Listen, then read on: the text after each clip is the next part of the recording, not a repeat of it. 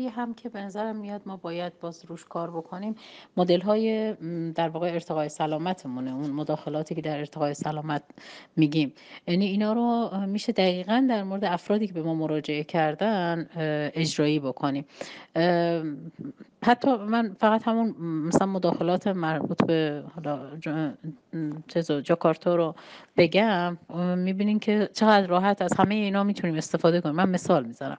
مثلا اونجا ما میگیم هرس این آل پالیسی یعنی سلامت در همه سیاست ها فکر, فکر می‌کنیم خب درسته این باید توی جامعه اونایی که توی وزارت خونه و مراکز بهداشت و استان ها و اینها فعالن یه جوری به این قضیه فکر می‌کنن. من به این قضیه که روی فرد چجوری روی این کار بکنیم من فکر کردم. ما می‌تونیم بگیم که خب خانواده اگر قراره که رفتاری در مورد اعضای خانواده تغییر بکنه باید یه سری از قواعد و قوانینی که در خانه و مقرراتی که در خانه هست رو به نفع این تغییر رفتاره تغییر بدن. مثلا در مورد همون کاهش مصرف نمک. می‌تونیم بگیم که خب اگر مثلا ما نمک باش رو می آوردیم تا الان سر سفره میذاشتیم قانون بذاریم که این کارو نکنیم. یا مثلا خیلی کارهای دیگه که حالا من مثالش رو زدم.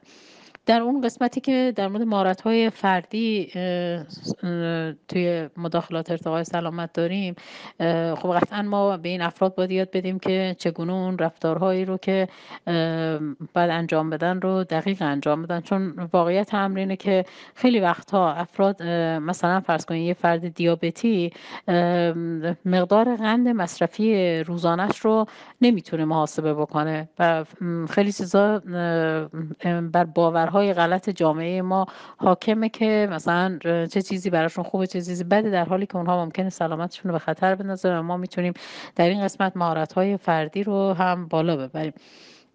بحث حتی محیط خانه و محل کار و مدرسه است که ما میگیم باید محیط های ارتقا دهنده سلامت داشته باشیم. بله می‌تونیم خونه رو یه جوری طراحی بکنیم که نشون دهنده این باشه که ما قراره که یه تغییری در خودمون ایجاد کنیم. مثلا فرض کنید اگر همیشه توی خونه یه کاری رو انجام می‌دادیم یه جایی مثلا فرض کنید یه بشقاب شکلات میذاشتیم یا مثلا چیزایی که ممکنه یه فرد دیابتی اونا رو ببینه و حوض کنه استفاده بکنه یا مواد غذایی رو میخریدیم. حالا اونو می‌تونیم البته تو سیاست هامون بگیم اونا رو کمتر خرید بکنیم و یا اصلا نخریم. ولی محل محیط کارمون رو و محیط خونه رو می‌تونیم برای همچین قضیه و حتی مدرسه رو به نوعی طراحی بکنیم و دور برمون رو که بشه اون رفتار رو توش تغییر رو ایجاد کرد. و حتی این نوع تغییر رو می‌تونیم با مشارکت خودمون در واقع مراجعه کنندمون انجام بدیم.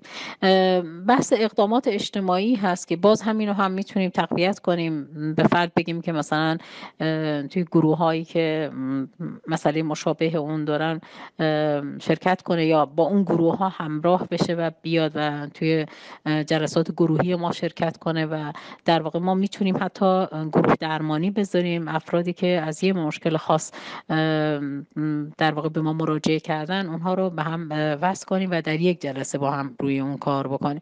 و حتی اون بحث reorientation to service رو که بازنگری در ارائه خدماته تو خونه باز می‌تونیم این کار رو بکنیم. بگیم که خب یه نگاهی به آنچه که در خانواده داره شکل می‌گیره همه اعضای خانواده با هم دیگه بکنن.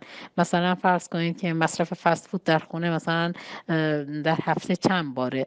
بعد مثلا فرض کن خوردن فلان مواد غذایی چگونه است؟ غذاهایی که نمک بالایی داره چجوریه؟ کسی که غذا رو میپزه چه کسی هست و چقدر نمک توی غذا میریزه؟ یا مثلا فرض کن دوغی که داریم می‌خریم چگونه دوغی هست و ممکنه مثلا نمکش برای این فرد مثلا دارای فشار خون بالا باشه. با نگاه کردن به این در واقع مسائلی که تو خونه هست می‌تونیم یه بازنگری بکنیم و یه چیز دیگه ای در واقع طراحی بکنیم تا بشه که اون فرد این رفتارش رو بتونه تغییر بده.